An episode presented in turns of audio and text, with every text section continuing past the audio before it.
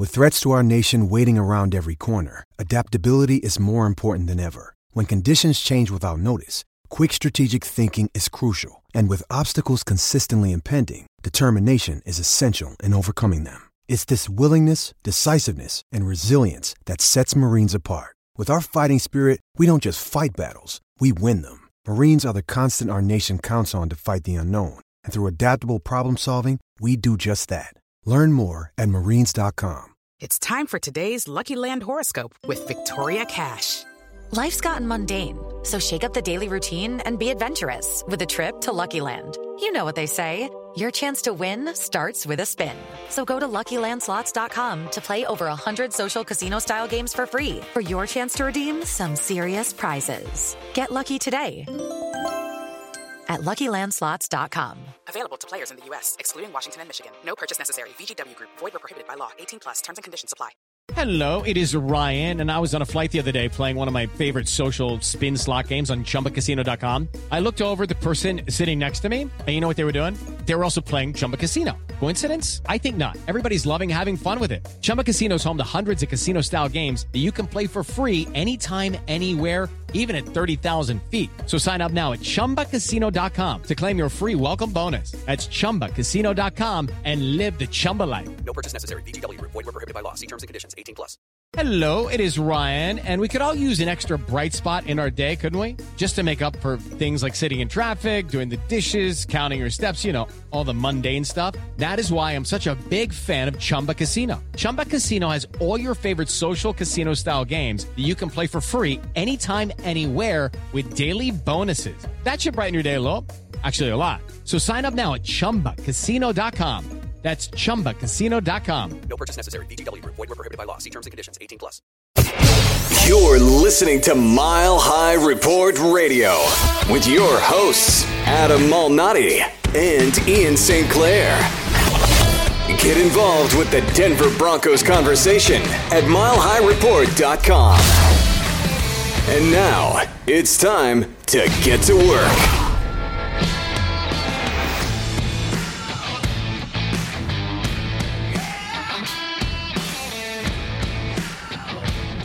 Welcome back to the Mile High Report radio podcast. Uh, Adam Malnati, Ian St. Clair. Uh, was that was that start too fast for you, Ian? Did you see it coming, or I mean, did you did you have time to see if you wanted to challenge that start, or was did it just happen really fast and you didn't see it?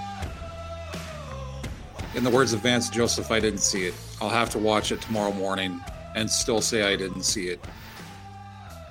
And it happened really fast. It was just really fast. Too fast. You plopped it out there and expected it to perform. Ooh, that's uh that's within the first minute of the recording here. I'm not sure if if does that violate. I'm checking on the judges. No, judges are awarding a point. I guess Ian takes it. Uh, it's it's more than Vance Joseph gets. Um, you know, you you brought this up just before we started recording, and then it, it made me a little bit angrier than I was before. How is it that? You're welcome. I appreciate it. How is it that we are uh, sitting here? What are we? Uh, week 15 now. Is that is that where we are? I can't even count this high. And Vance Joseph still doesn't know when it is time to challenge and when it is not time to challenge. How is it that a head coach in the National Football League with millions and millions of dollars at their disposal to hire people to do these jobs, to to have somebody ready and willing and able to look at these replays and make decisions, how is it possible that he is incapable of making the correct decision on these challenges because he's he's terrible at it. What was the number you gave me before we started? One for seven this season. That's just bad. I mean, there's the only word to use there is bad. I mean, you can get all hyperbolic if you want to, but the truth is, it's just bad.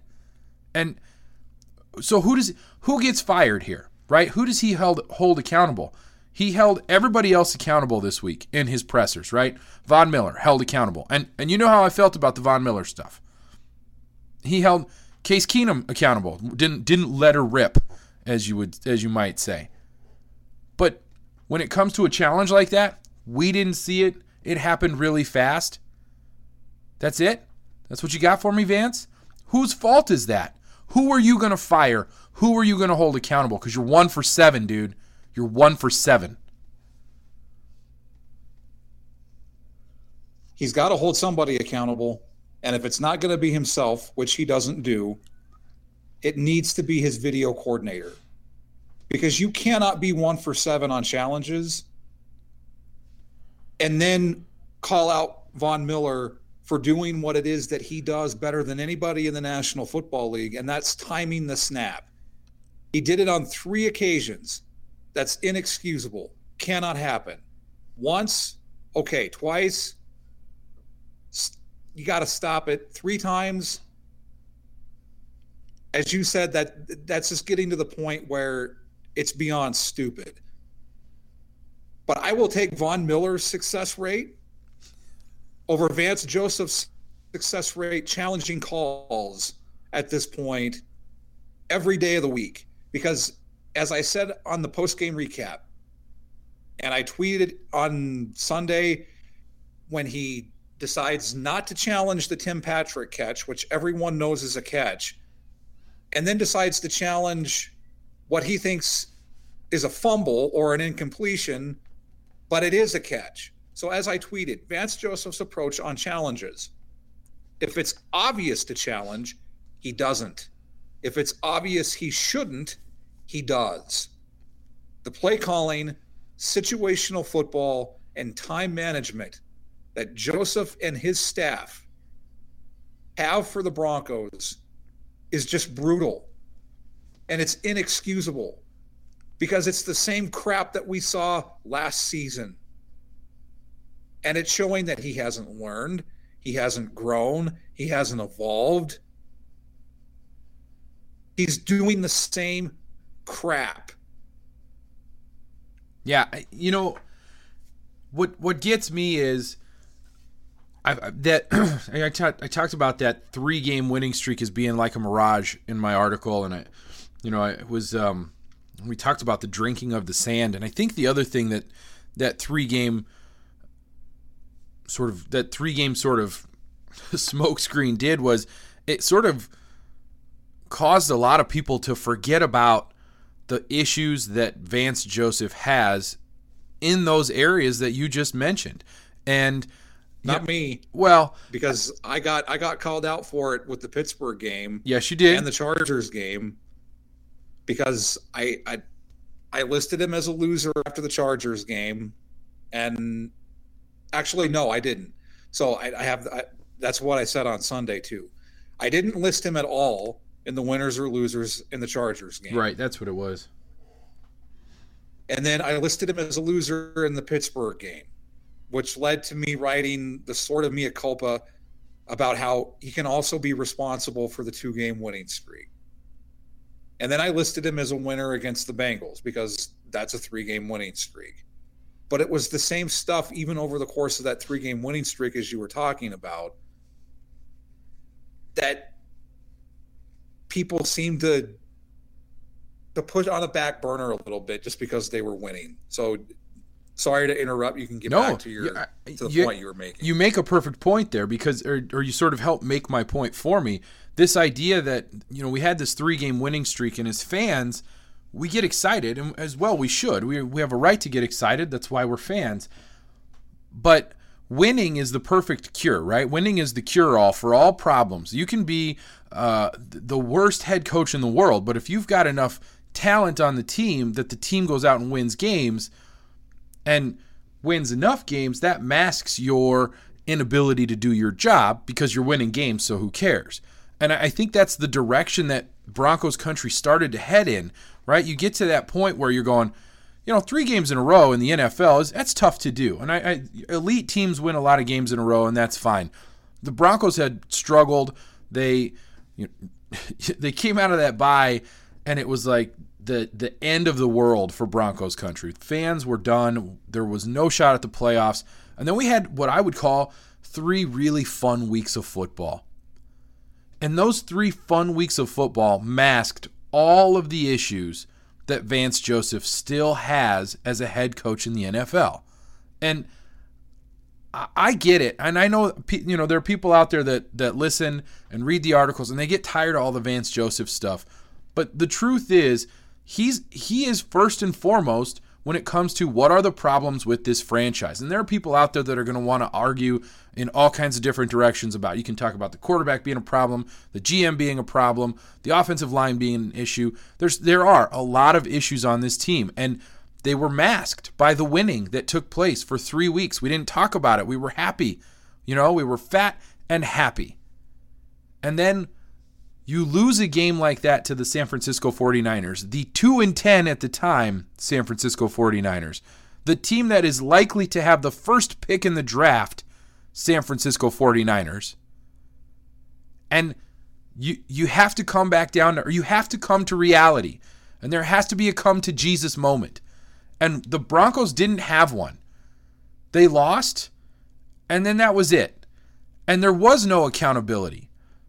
John Elway didn't come out and say Vance Joseph made huge mistakes and he's gone or or anything like that. There was no reprimand of any coaches for any of the problems. Bill Musgrave is still the offensive coordinator. We still have Joe Woods as the defensive coordinator, guys who clearly did not put together good game plans against a 2 and 10 football team. And Von Miller gets called out for his mistakes. Case Keenum gets called out for his mistakes but the video guy's still there and Vance Joseph's still there. Who's who's to blame? Am, are you going to blame Von Miller for this loss? I'm not. And I went off on Von Miller after the game, saying that those three offsides penalties were stupidity because they were. But somebody higher up has to be held. This falls at the feet of somebody who makes decisions. And right now, that person is the head coach, and that's Vance Joseph. And and it's infuriating to sit here and to think that there are people out there that still want to give him a chance. And and it, I'm even more upset about it because after 3 weeks I was like okay, maybe maybe I'm on that side. But that that San Francisco 49ers game was a slap in the face. It was it was I, I was the woman in the plane and airplane. I was being shaken and then slapped and shaken and slapped and everyone was taking their turns and all everyone who was taking their turn played for the 49ers and they were all George Kittle. It was it was a bad dream. It was a really weird dream. I think what this highlights is what some have said and I've said it. When the Broncos win, it's despite Vance Joseph and the coaching staff because they're doing the same things. They're putting together the same incompetent game plans. They're putting forth the same game plans that don't work, but the players are able to overcome it. And they did that those three games. Because remember, against the Pittsburgh game, Vance Joseph gave a glorious opportunity to Mike Tomlin and the Pittsburgh Steelers because of that ridiculous fake field goal that turned into a touchdown at the end of the first half. He should have called a timeout. He only had 10 guys on the field. At the very least, Tom McMahon needs to recognize I only have 10 guys on the field. Let's take a timeout. They didn't do that. That could have completely come back and bite them in the ass if not for Will Parks's huge, fluky, fluky, lucky yep. play. It was a great play, but it was fluky and it was lucky. The Broncos won those three games despite Vance Joseph and that coaching staff.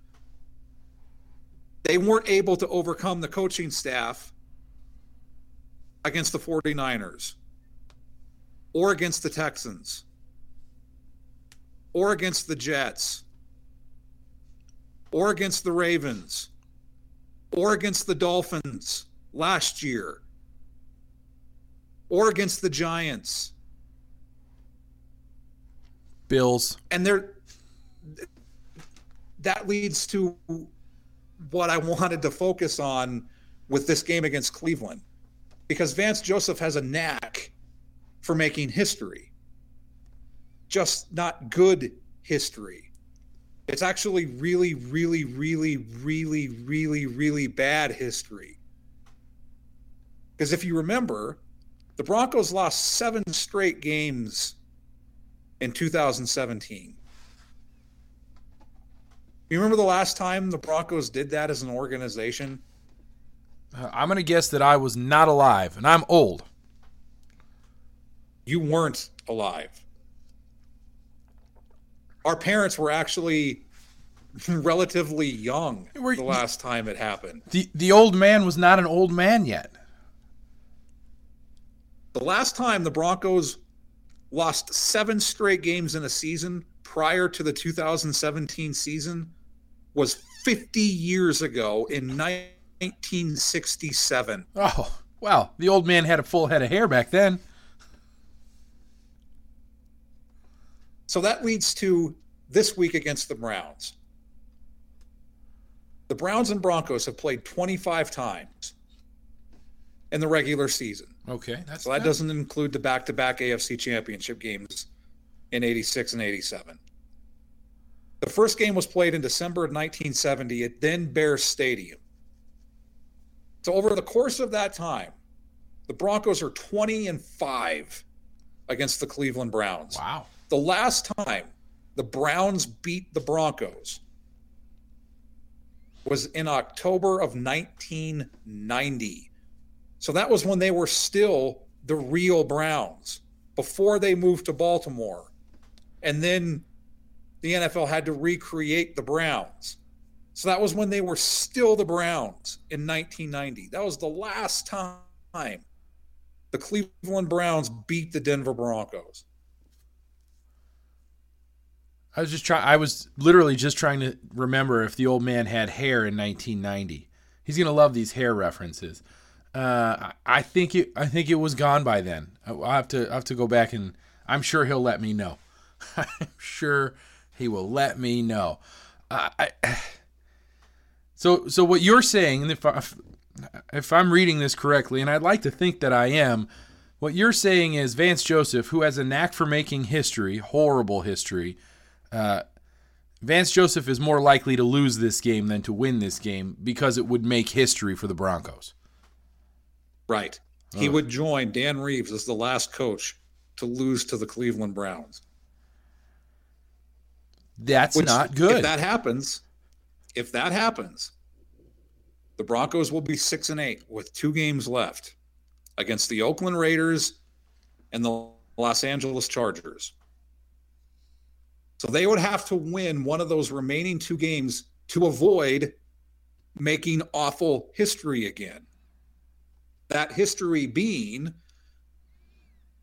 being the first team in 45 years to lose back to back losing seasons for the Denver Broncos.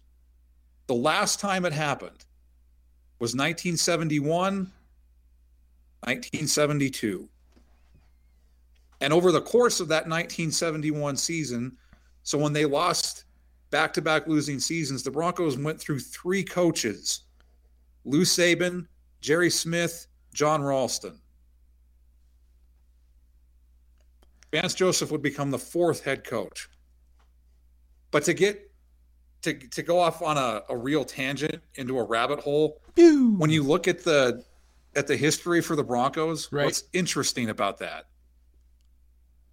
The Broncos were founded in 1960. Mhm. Up until 1972, they hadn't had a winning season. They did have one season where they went seven and seven right. but they never had a winning season. That didn't happen until 1973 when they went 7 5 and 2. Think about that. 13 years for the Broncos to get their first winning season. That's a long time. That's a long time to work to put together something that can finally win a game or finally, you know, finally win enough games to have a winning season. It feels like 13 seasons with Vance Joseph as the head coach. It really does, doesn't it? I mean, so it's it's interesting you Well, say that. All that, all that, all that is is to point out is Vance Joseph has a knack for making horrible history, and if history repeats itself, history will be made again on Saturday Night Football. You know, and, and the worst part about that, it's interesting you point all that out. Vance Joseph has a chance to make horrible history multiple times this year. And in the next few weeks, I, I mean, you could see some of those things happening that haven't happened in so many years. And I, it's just insane. I, I guess the question, though, and maybe this is a question for another time, but I'm going to ask it anyway. Even though it would be disappointing to lose that sort of uh, that streak of non back-to-back losing seasons, is it really that important? Or is it more important than you know where they would pick in the draft, or are we so far past like draft pick status, like does it that it matters so little now? that it's it's just better to go eight and eight or nine and seven just just to feel good about ourselves versus going seven and nine and getting what an extra one or two picks up in the draft. Like, are are those really going to matter? I think it's to whatever it takes to get rid of Vance Joseph. That's saying Whatever a lot. ensures that happens. Yeah, that's saying a lot to to sort of say, hey, I'll take the back to back losing seasons if it means Vance Joseph says goodbye. Because I I mean I totally get wanting the rookies to learn how to win. But as long as Vance Joseph and this coaching staff is around, they're not going to learn how to win. Yeah, I, I I have to agree with that. That is for sure, for sure, as they as they say nowadays. Do they say that still? All right. That's well, it says in one of the gifts that Yeah. I constantly see on the Twitter. I, I see it all the time. Yeah, it's the uh, it's, it's from uh, what is it? Uh, uh, you know the the show on Comedy Central that's not on Comedy Central anymore. It doesn't. It doesn't matter. That's what. It doesn't matter. I'm too old. I am. I'm too old, but at least I still have my hair. Um, no, another another shot at the old man there. Sorry. Um, well, let's get let's get back to this game, right? We've got we're sort of talking about it here, so so let's talk about the keys to the game. Let's go ahead and, and, and get into it. Let's do some game analysis and, and make sure that we're we're covering our bases. What is your key to the game here? My key to the game is Case Keenum needs to let her rip and just stop playing like he's trying not to lose. I mean, because that really is similar to the prevent defense. It prevents your team from winning when your quarterback plays that way. It's obvious Keenum doesn't want to turn the ball over. That doesn't mean you stop taking shots down the field. Let it rip when the opportunity presents itself. Test the Cleveland defense. Allow Courtland Sutton to make plays. Given he's shown in similar situations, he'll either come down with the ball or get a pass interference call. Don't limit what your offense can do because you're scared you might turn the ball over. Open it up and let it rip. Yeah, I agree. Um, my key to the game is is about the defense, and and it's about our friend Bradley Chubb. Um, the NFL has billed this as almost like a futures game. Uh, you, you mentioned Courtland Sutton. It's one of the rookies that they're going to talk about, I'm sure, and, and want to feature. Um, obviously, Philip Lindsay is going to going to take center stage a little bit. Uh, but I, I think the matchup that you're going to see that that everybody wants to see or that everybody's hoping for, and, and that this is going to be, in my opinion, the most interesting, is Bradley Chubb versus Baker Mayfield. Right, Chubb getting after the quarterback, uh, Mayfield trying to get away, Mayfield creating plays, and this is this is being billed as this is the future of the NFL. You're going to be watching the future of the NFL on a Saturday night. They've put it in prime time. They are they are making this a game that they want people to watch and they want to be able to say this is this is the future right here. This is the future is now. Come and watch it. And the, the my key to the game is can Bradley Chubb have an impact? Can he get a sack? Can he get in can can Chubb get in Baker's face, right? And can I see what you did there. yeah, thank you. And and can Chubb stop Chubb for for that matter? Because there's another Chubb that we have to talk about here. There's two Chubbs. And uh, you know, can can Bradley Chubb help out in, in run defense and stop Nick Chubb? Uh, I like what, the way you called it. Will there be some Chubb on Chubb crime? Um, th- I think we're is- going to see a sword fight we might see a sword Barclays fight. Stadium at Mile High. we might see a sword fight, uh, and you know, here's hoping that uh, that Bradley Chubb comes out on top. Um,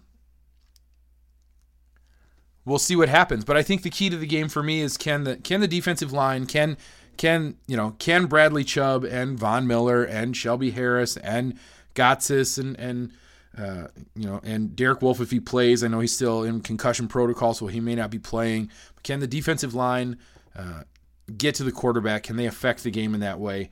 And and if they can, I think if you can harass a rookie quarterback, that leads to turnovers, uh, and that will help this very um, what's the word I'm looking for for the secondary depleted, Not uh, very good. not good, awful, horrible, no good, very bad secondary.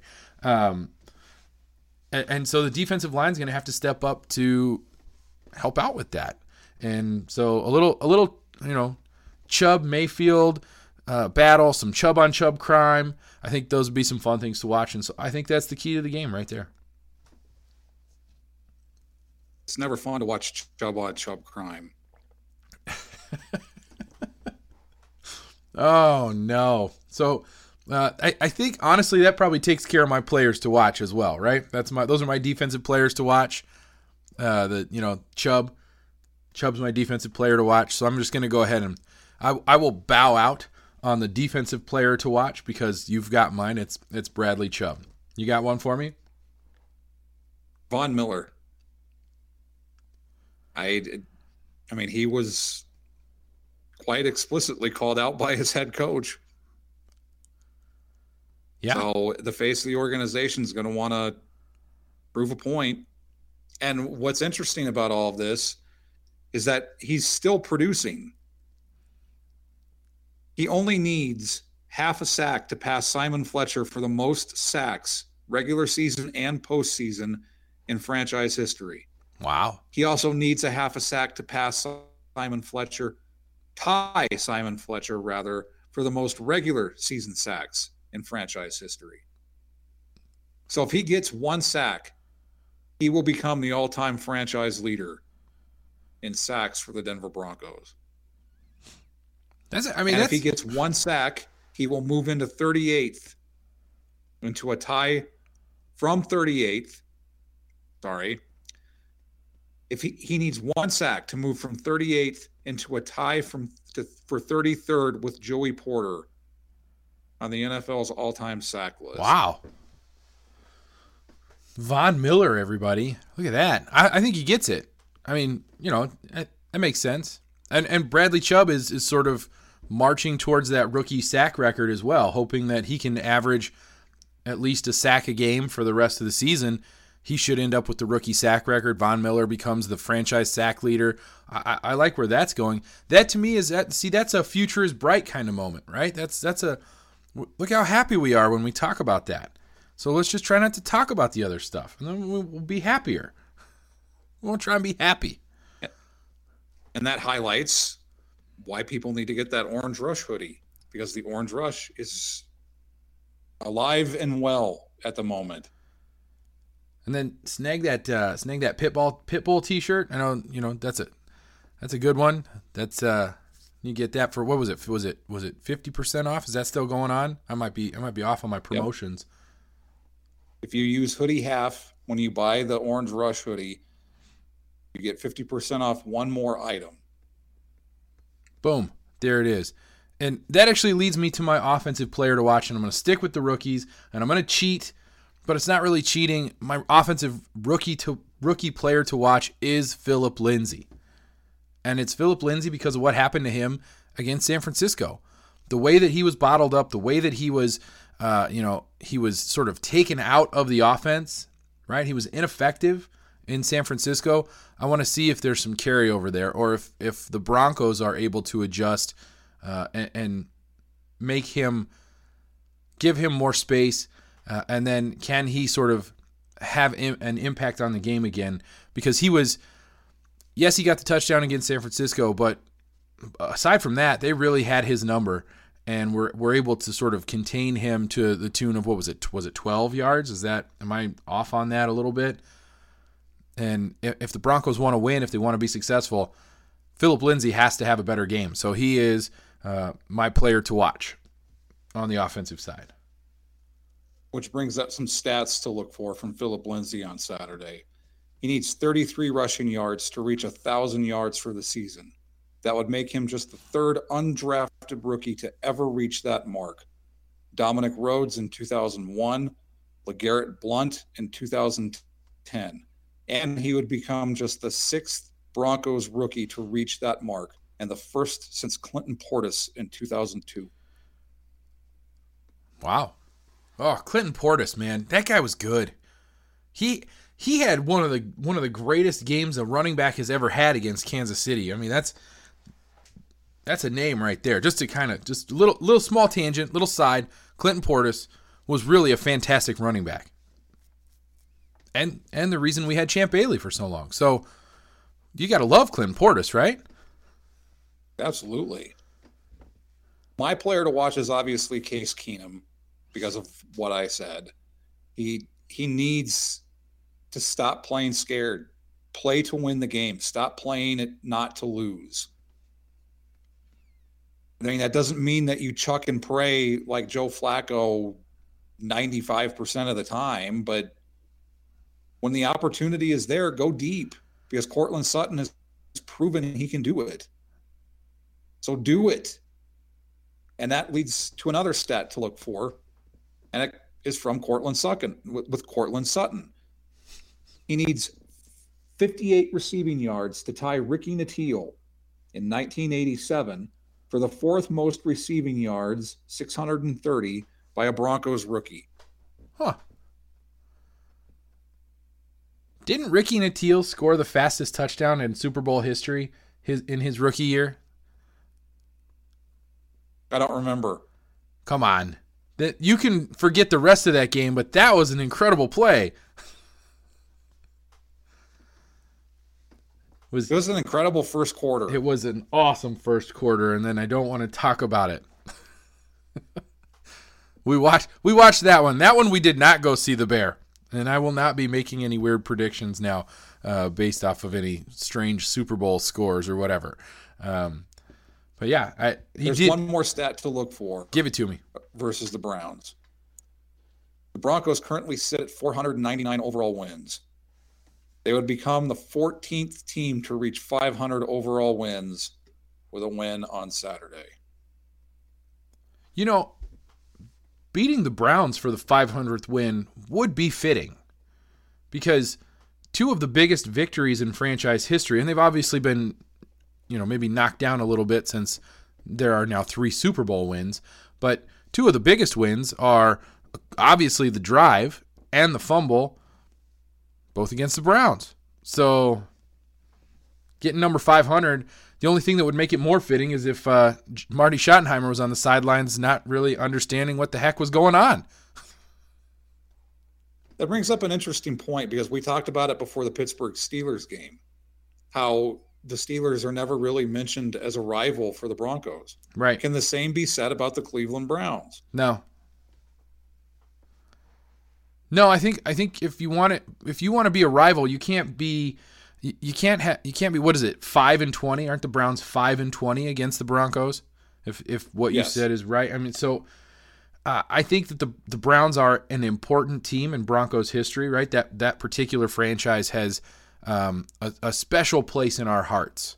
Um, I love the fact that my sister-in-law is from Ohio and a Cleveland Browns fan because I can make fun of her. And as much as she hates John Elway, she knows deep down in her heart that he's the greatest quarterback in the history of the game and, and has and sort of ruined her, you know, ruined her fandom because uh, he was able to do what he did to the Browns. And, and so that's kind of fun. She probably won't enjoy listening to this part, but that's that's all right.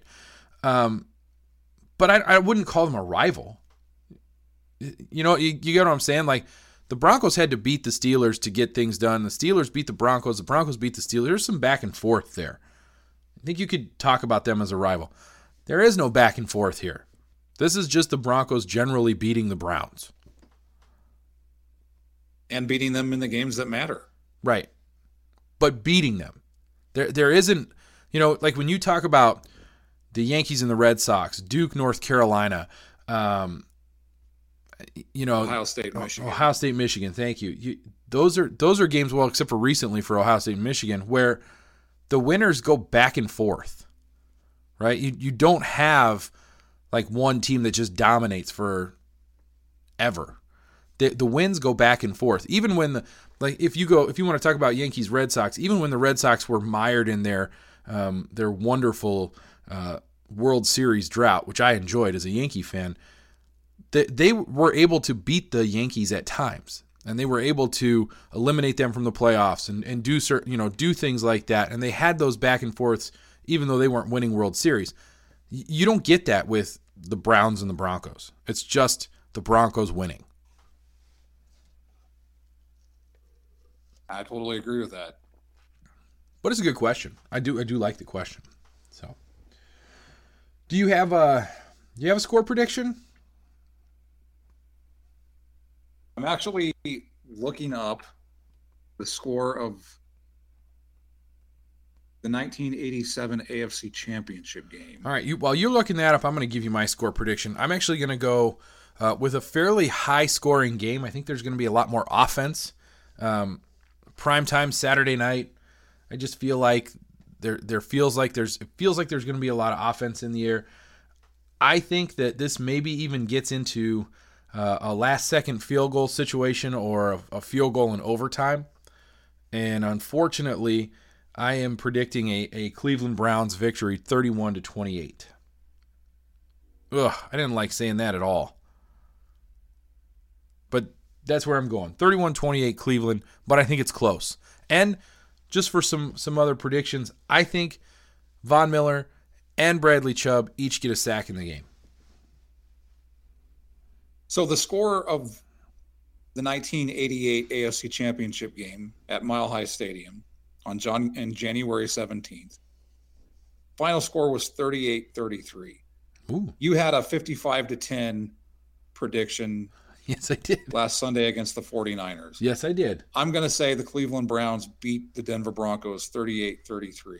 Ooh. I won't say that they win it on a fumble, but they do win 38-33. Wow. Okay. These predictions are far less fun, right? Would you agree? This this was not as much fun doing these predictions as last week when we were we were having so much fun and we were gonna oh man. As long as it means Vance Joseph is no longer the head coach, that's a lot of fun. I mean, you got to find the silver lining, right? You got to find the silver lining. You got to look for the positives. So, okay, there's our there's our Broncos stuff. Let's let's look let's go around the league though, just for fun. What games are you looking for this week? What what games are you looking forward to? Obviously, the the final Thursday night game of the NFL season with the Chargers going to Kansas City. It doesn't look like the Chargers will have a healthy running back because both Gordon and Ekeler are out or potentially could be out. Tyreek Hill could be out for the Chiefs.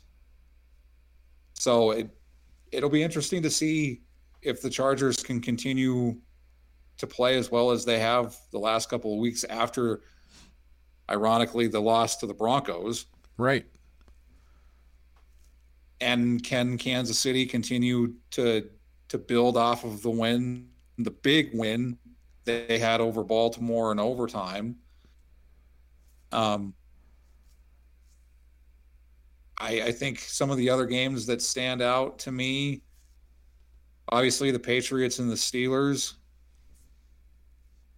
the Eagles and the Rams. A lot of people thought that could potentially be an NFC Championship game preview. So I, those are the games I'm looking. Sure. You got I'm Bears Packers this week too. Fun. If you're if you're an old school old school fan, you you know you're looking forward to Bears Packers, and with uh, with with the Bears, you're looking at a team that's that I, I mean they want to beat the Packers to show that they're to kind of take over the NFC North, right? That's kind of if they beat the Packers, that sort of solidifies them as the NFC North team to beat this late in the season, I mean, they're heading to the playoffs. This would be a, a, a big time win for them. It'd be a big statement win for them. And then on the flip side of that, Aaron Rodgers, Aaron Rodgers doesn't lose to the Bears, and so uh, you know it'll be interesting to see are the Packers after firing Mike McCarthy and, and getting a win in, in you know last week.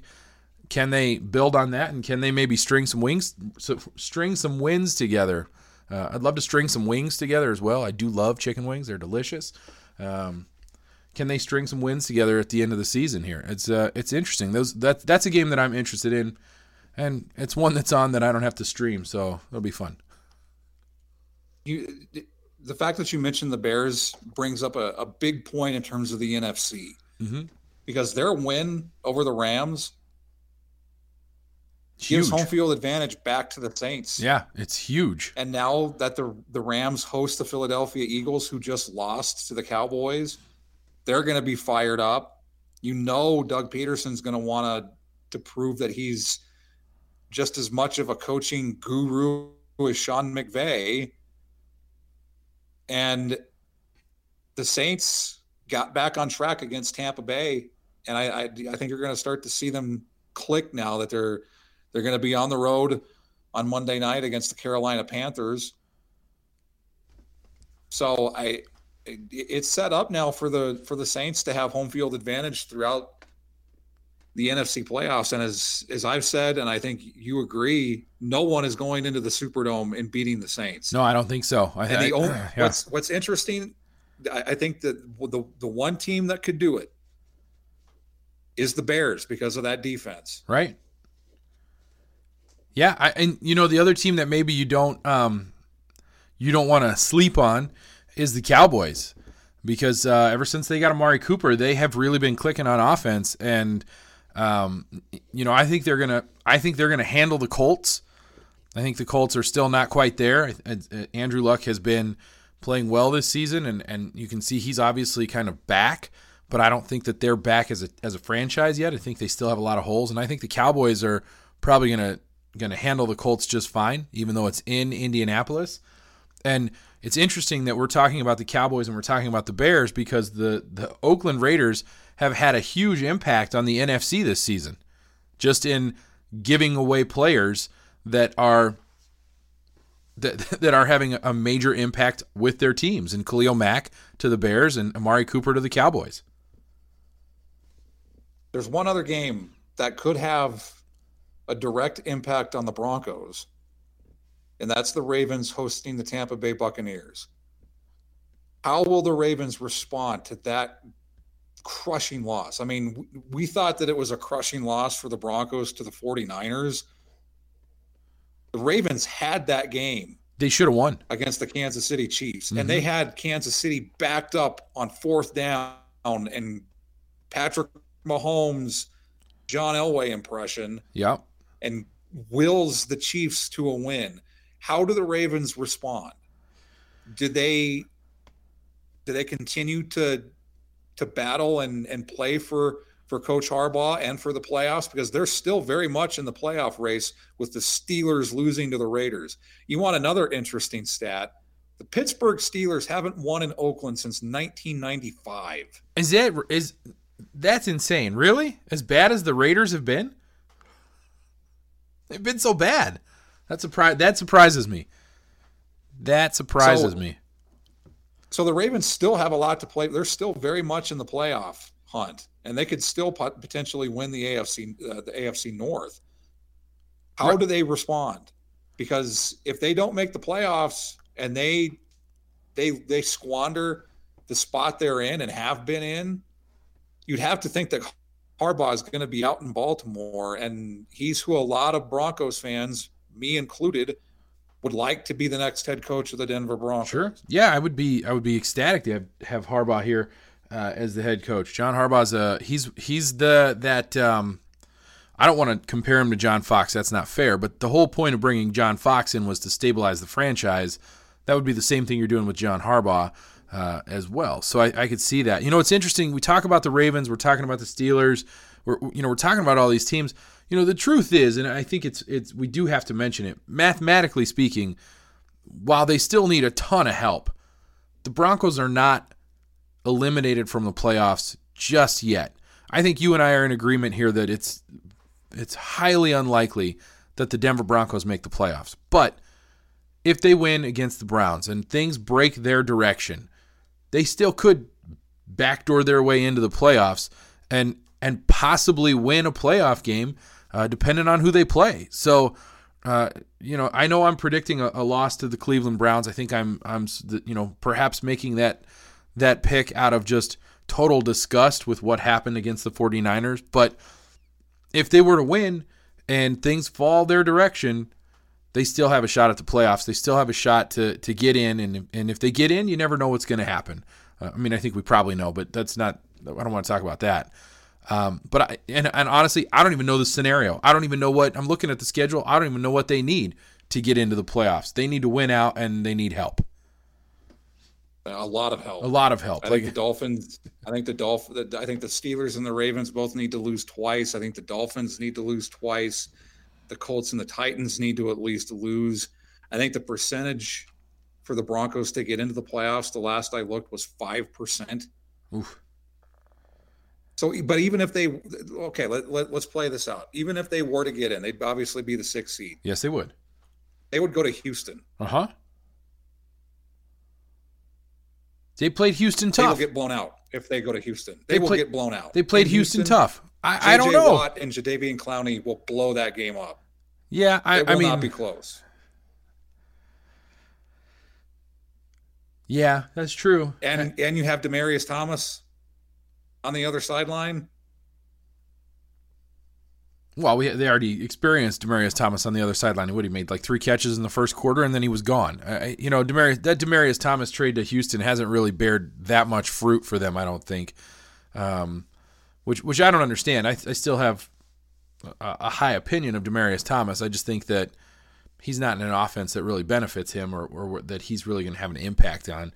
Um, I don't know. I, I mean, I think you're right. I think they would play the Houston Texans more than likely, and they would really struggle to win that game, especially with the the problems on the offensive line. I, and I think that those problems re- were really sort of brought to the forefront against San Francisco because they went from really being very very good for 3 games to kind of reverting back to what we really thought they were going to be after all of the injuries. So it's it's hard to predict this Broncos team this year. Am I right? Like it feels like they're up and down, they're up and down, they're up and down. It's it's a roller coaster, and I I made that reference at the end, you know, after the game on Sunday. It's a roller coaster, and it's it's hard to sit on a roller coaster for this long. Eventually, you're going to vomit. And it goes back to what we said at the beginning of the podcast. The way the Broncos are going to win this game is if the players overcome the coaching, because that's how they won those three games. They're going to have to put on their chin straps and buckle up because they're going to have to carry the, this coaching staff. Because if the Bronco, when the Broncos win, it's despite Vance Joseph and this coaching staff, and it's the same is going to be true on Saturday against Baker Mayfield and the Browns. But it's still the Browns. You've been listening to Mile High Report Radio. Get involved in the discussion at milehighreport.com.